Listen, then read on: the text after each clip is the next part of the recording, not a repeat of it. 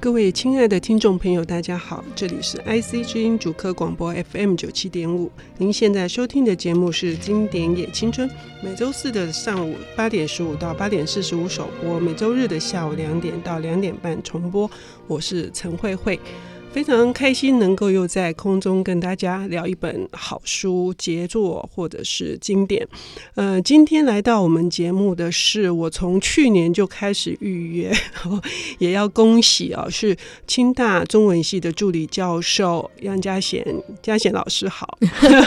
慧慧姐好。嗯，呃，嘉贤，呃，说要恭喜你，是因为你的第四本散文集是《小火山群》，嗯，上市。刚出来，对，这是所有的文坛应该是众所瞩目的一本书，不管是封面设计跟内涵也好，我觉得都是我迫不及待想要打开的。谢谢，谢谢。对，佳娴身为诗人，呃，散文作者，同时也是很多呃书评的一个评论者，然后又是呃文学活动的策展人。我觉得你读书有很多独到的地方，每次跟你谈话总是会。会觉得哇，我好像眼睛又亮了一点，嗯、解决我老花眼的这种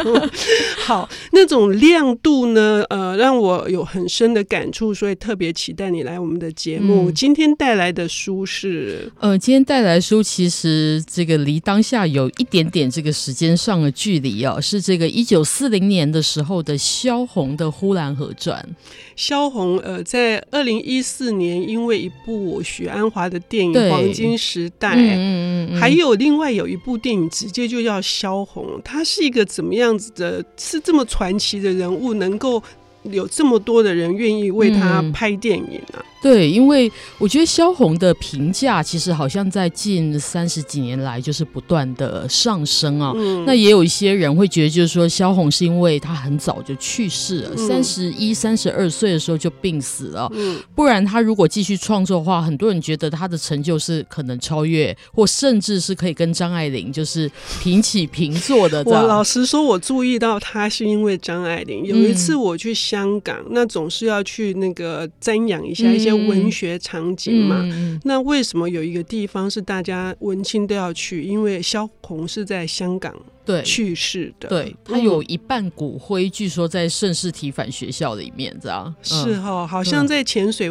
湾的那那个附近，对。可是他呼兰河是。黑龙江省哈尔滨，对，他去埋骨在香港，对，可见他的一生应该是对，因为我觉得是蛮蛮坎坷的这样子。因为萧红他其实离开他的家乡之后，我想他就很少没有什么机会可以再回去哦。然后他当初其实会离开他的家，其实他一开头有一点像一个叛逆之女。哦，就是逃家嘛，嗯，逃家这样子。嗯、那但是他后来的一生其实差不多可以说是随着他的感情关系的变化等等之类，而有各式各样的这个起伏跟迁徙这样。那今天我们如果要了解萧红的话，就是。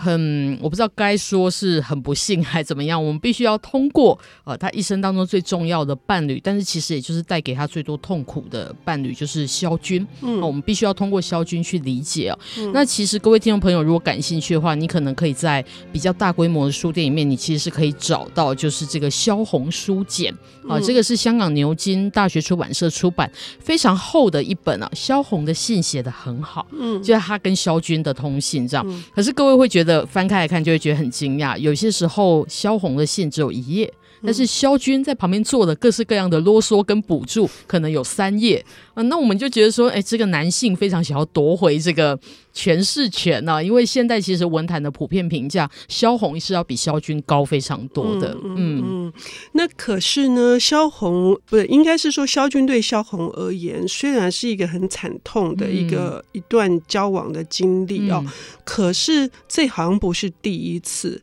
萧红的感情的这种动荡，是不是也使得他最后会在那么年轻，也就三十一岁的时候，嗯、他就香消玉殒了？好像说，因为她她就是在遇见萧军的那个时候，其实她已经怀孕了，嗯、但不过当然不是萧军的小孩，就是说她之前的一个未婚夫的孩子这样。嗯、但是她一怀孕，她这个未婚夫就跑不见了这样子。嗯、那所以她困在那个旅馆里面，然后她写信去求援，是当时的一个副刊的编辑，其实也就是萧军，大概带有一点英雄救美的那种，或也有一点好奇心啊，就去旅馆救她这样子。嗯、所以当时其实这个萧红已经怀孕，而且怀的是别人的孩子，但是这两个年轻人还是很快的就恋爱起来。那后来他这个孩子生下来之后，其实萧红是不要这个小孩的，这样子、嗯、是一个女孩送人的，对，对送人了，对。嗯、所以后来当然有一些人是会批评说，哎，萧红怎么这么没有母性、嗯、或什么？但我反而会觉得从这件事情也还是可以看到，就是说，我觉得这是好几位女作家，这包含张爱玲也常常在讲的事情，就是说，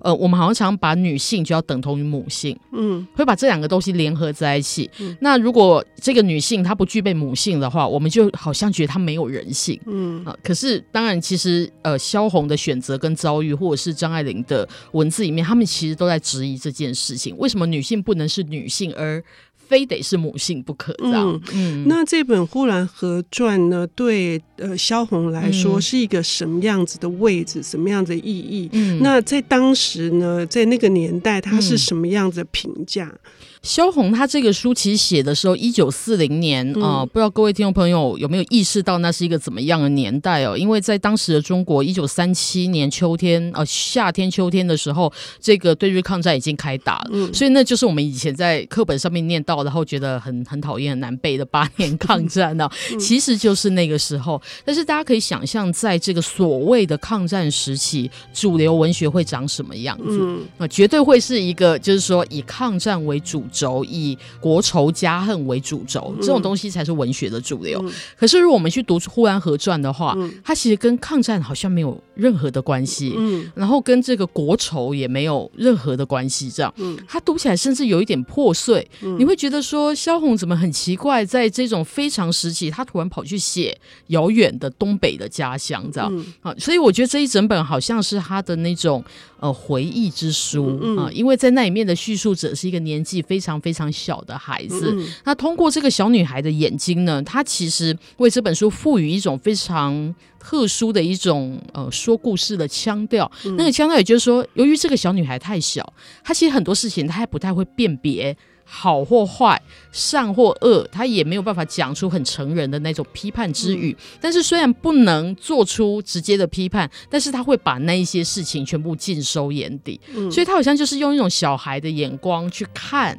就是这个呼兰河畔的这一些生死啊、男女这些贫富啊、这些黑暗或光明的故事这样子，嗯、然后就把它表现出来。但是呢，他的语调看起来好像有点冷，有点客观，有一点置身事外。他不会很热切的就要把某个价值带给你，嗯、因为可能对萧红来说，他会觉得这个价值应该由读者自己嗯。来判断。这是我读的时候很深刻的体会，嗯、就是说我读到了一种呃距离，那这距离很可能也是因为他呃是在武汉或上海开始写这本书，嗯、来呃遥望自己呃成长的这个家乡，嗯、那所以我感受到的是他写出那个家乡。乡里面还依然是非常的传统，而且非常的嗯，应该是说充满了各式各样道德也好，或者是很古来的对于这个阶级或关系的，嗯、老实说是一种很压抑的状态。嗯嗯嗯，那可是呢，文字都很简单，嗯，可是故事呢却惊心动魄。对，我我我不知道嘉贤。可不可以跟我们介绍一下？就是这里面，呃，你觉得呃，想要特别介绍给听众朋友们的，嗯，嗯，我觉得这个《呼兰河传》呢，其实它的主角不是里面的任何一个人，甚至不是那个讲话的小女孩，其实它的主角是里面的那一块土地，嗯。啊，所以就是有些人会把萧红当做是所谓的小城文学，呃、嗯、之类的这个创造者这样子哦，所以他其实以那个地方来作为主角，然后把那个地方作为一个舞台，一个怎么说呢？一个他的这个生命里面最初的那个胚胎啊，里面的林林总总来把它写出来。所以你会看到萧红，他有时候会不合常理的停留在某一些细节上面，非常非常的久。嗯，比如说大家如果开始看《呼兰河传》，你就会发现他在前面有一个什么大泥坑，然后他这大泥坑就我我觉得应该写了上万字吧，就是非常多，一直讲他的细节。那你会觉得说，我们一般如果描写一个乡村地带，我们好像不会在这个大泥坑讲这么久这样子。嗯，好，那我后来，但你如果整本看完，你会觉得那它当然是里面的一个隐喻啊，因为呃，萧红到他后面的这个篇章里面，他尤其对于这个女性的悲惨的命运，嗯，女性在乡间的悲惨命运，她其实描写的非常的透彻。嗯，关于这一点哈，老实说，看的真的不是只有惊心动魄，还有不寒而栗哦。那呃，我们等一下要休息一下，我们细细的来听嗯嘉贤老师跟我们谈，就是《呼兰河传》里面的女性以及前面的象征大泥坑。我们等一下回来。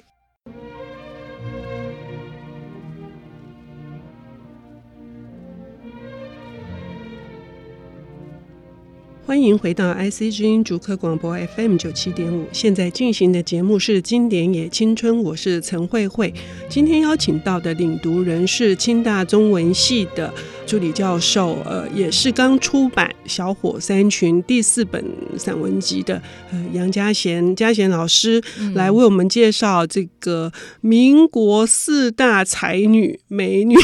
美女作家萧红的。《呼兰河传》上一段节目，我们提到了，就是关于这个呼兰河这一块土地上。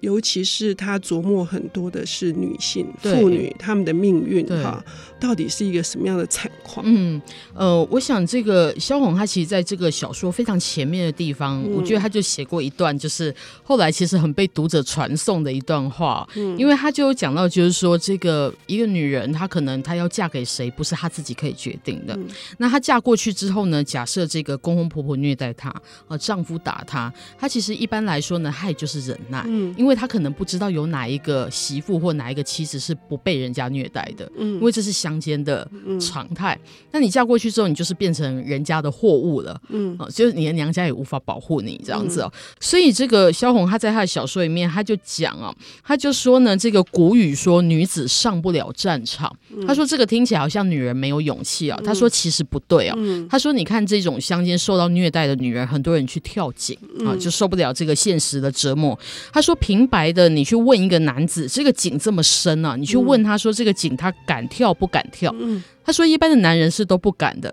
但是一个年轻的女子她竟敢啊！上战场不一定死，呃，也许回来你还会得到一官半职，嗯，可是跳井是很难不死的，嗯，一跳多半就跳死了这样子。啊，他就特别讲到。讲到这个东西，这是非常讽刺，对，非常讽刺，而且真的是我看到这段话的时候，嗯、我也去对照里面讲到的团圆媳妇也好，嗯、或者是缝歪嘴子的媳妇也好，嗯、完全就是呼应的这一段。对，嗯，对，所以我觉得，由于他一开始他其实就跟你。定掉了这一个东西，其实他在讲说，比如说什么叫勇气，嗯，哦，这个东西也许呃，当时的男性跟女性面临的这个社会环境不一样，说其实他定义也是完全不一样的这样子，哦，所以通常读这本书的人呢，应该都会很难忘那个呃团圆媳妇的那一段呢，因为那一段实际上就是在描写，在表现一个童养媳，啊，她怎么样受到这个婆家的虐待，而且是巨细靡遗的把这个虐待的过程写。出来，那你说，那这个童养媳为什么会受到虐待呢？啊，她其实一开始就有讲到说，她才十二岁，但是因为长得特别健康、特别高大，啊，然后就是一个很健康的女孩子，她嫁到一个陌生的地方，她也不怕，哦，就每天就笑的声音也很大声，讲话声音也很大声，又长得高大，那很多人就会觉得说，才十几岁长这么高大。呃，该不会是妖怪吧？哦、呃，或者就是说，一个好好的媳妇怎么会哦、呃，就是要笑就笑，要说就说。啊、其实我们现在想起来会觉得说，这其实就是一个女孩子很健全的状态，很普通。嗯，啊、呃，可是，在当时却被认为这个是有问题的。嗯。啊，就只是因为，其实开头是因为这个东西，只是因为他见的人不会害臊，不会躲起来，他会开朗的笑，开朗的打招呼，只是因为这样子而已，所以他就必须被教化。对，呃，然后教化等同于教训。对，对他就是要被塞到一个 箱子里面去，这样子，然后就是要把你修整成。大家认为所谓正常的样子。嗯，但是其实我们所有读这个书的人，恐怕都会觉得那个所谓所谓里面的人认为正常样子，可能我们看起来事实上是非常病态的。嗯嗯。哦，所以在这里面，这个团圆媳妇她年纪那么小，其实我觉得在读是很恐怖，就是说她其实大约就是我们现在呃小学六年级、国中一年级就那个年纪而已这样子。然后比如说她被婆婆打了，啊，那婆婆会觉得打她是应该的，因为婆婆会觉得就是说，因为她是媳妇，已经嫁到这个村子，她就是你们家的。人或物、嗯嗯嗯、啊，所以你要对他怎样都可以。嗯、你平常如果要打自己的家里面的猪啦、狗啦、鸡啦，你都会怕他们掉了斤两，然后卖不到钱。你甚至不能打自己的孙子，因为你的媳妇儿子也会护着他。嗯、你也不会打自己的儿子，因为自己会心痛。嗯、可是这个媳妇反正又不是我生的，那、嗯、媳妇本来不就是该打嘛，嗯、就会很心安理得这样子、那等到这个媳妇她被他们就是虐待出病来的时候，嗯、他们就是会叫那个跳大神的，要想。然后来驱魔，这样，嗯、可能那驱魔的过程其实有一点像是村子里面的一个虐待的狂欢，嗯啊，嘉年华会是对，因为整个村子里面的人都聚过来看嘛，嗯、而且这个年轻的女孩子她其实要被剥光衣服，然后浇热水，她其实等于是休克过去，嗯啊，但又会被弄醒，又重来一次，什么等等之类，所以这个女孩子后来就死掉了，这样子，嗯、对，所以就是说。你看到这个过程当中，好像在村子里面几乎没有什么人认为，就是说。这是不正常的事，嗯嗯，嗯、呃，或者是这个女孩子我们该救她，嗯嗯、哦，或什么，几乎没有人会这样想，大家就是一起眼睁睁的看着这一个小媳妇就这样被虐待死了，这样子，嗯所以我其实一直会觉得，就是说萧红她其实受鲁迅影响很深啊，她、当时从东北到上海去，然后她其实不认识鲁迅，她跟萧军就写了一封信去向这个名满天下的作家求援嘛，嗯嗯、那其实鲁迅后来就接见他们，那而且非常非常的照顾他。这样子哦，那就是说，这个鲁迅他当年他小说里面其实常会写一个东西，就是说病跟常哦、嗯，就是病态跟常态的分野。不是我们所想的那么简单。嗯，哦，我们认为一个人有病，但是其实他反而是可能看透世界的真相。嗯，那我们觉得这个人就是跟社会上其他人都一模一样，好像是很常态的。嗯，可是他其实反而可能是陷入这个病态的世界，但是自己不自知。嗯，啊，这个是一点。然后第二点是鲁迅非常喜欢写一个东西叫做看客。哦，这个看客，这客是客人的客，嗯，其实意思就是旁观者，是就是麻木的旁观者。嗯，对，那这两点在萧红的《呼兰河传》里。面都有非常仔细、非常完整的表现。嗯，我觉得光是这两点哈，从这个两个角度哈，就是今天呃，嘉贤为我们带来这个来读《呼兰河传》呢，真的就是可以开启。不会再那么狭隘的去想说萧红只是单纯的女权欲意识很高，嗯嗯、因为大部分的人读了都说，因为她是一个女权意识很高。嗯、因为不管是病态跟常态，不一定只发生在妇女相对就性别上面，其实病态跟常态发生在任何的一个范畴 里面。那那那个只是一个引，就是等于是一个开始的一个节点吧。嗯嗯，让我们去理解到，所以我们可以回过头来看那个。泥坑，那个泥坑，就听了嘉贤这样讲之后，我们就知道那个泥坑到底是什么意思了。因为我想，那个泥坑其实都一直是萧红，他一开始其实就在告诉你说，那个文化里面其实已经产生一个非常大的那个缺陷。嗯、呃，这个缺陷它其实就像鲁迅所说的那种吃人礼教一样，嗯、就是说有一种黑暗的，而且非常结构化的力量，它其实就是会把人吸进去这样。嗯、呃，那但是我们每个人都知道有那个泥坑存在，那个泥坑常常造成伤亡。嗯。啊，这伤亡不管是身体上的伤亡或心灵上的伤亡，嗯，但是从来没有人想过要去把它补起来，嗯，他就一直在那个地方，这样。对，所以非常推荐听众朋友来看哦，嗯，就是说这些看客们，嗯，还有这些其实生活在这一块土地的人们，嗯，他们是怎么对待这个泥坑的？就是说，他们可以真的是在。嗯，水满起来的时候，绕过你人家的墙上，然后从墙上爬过去，然后就是愿意放它在那里发烂，也不愿意把它补起来，是 对，这是一个很奇怪的心态，这样，嗯。所以呢，这本书之所以后来我夏志新老师好像说他很后悔没有把萧红的对写到他的文学史里面，对，我想是有道理的哈。就我们其实已经过了那么久，嗯，我们再来看《呼兰河传》。我们还是有很多，嗯，呃，心有戚戚焉。我们也许会觉得说，现在哪有什么什么婆婆虐待媳妇啊，集体虐待，嗯，没有吗？对，真的是我们这个就是要反问说，没有吗？也许形式不太一样。一样。对，那我想社会的那种集体猎巫的状态，因为在这面团圆媳妇就是被，因为巫就是被当做是一个不正常的的存在嘛。这种集体猎巫的状态，这种看到别人的伤痛，或者是呃这种集体的这种虐待的发泄，这个其实现在社会都还是很常见的事。是是，所以呢，更加推荐听众朋友们来读《呼兰河传》。嗯，谢谢嘉贤，谢谢，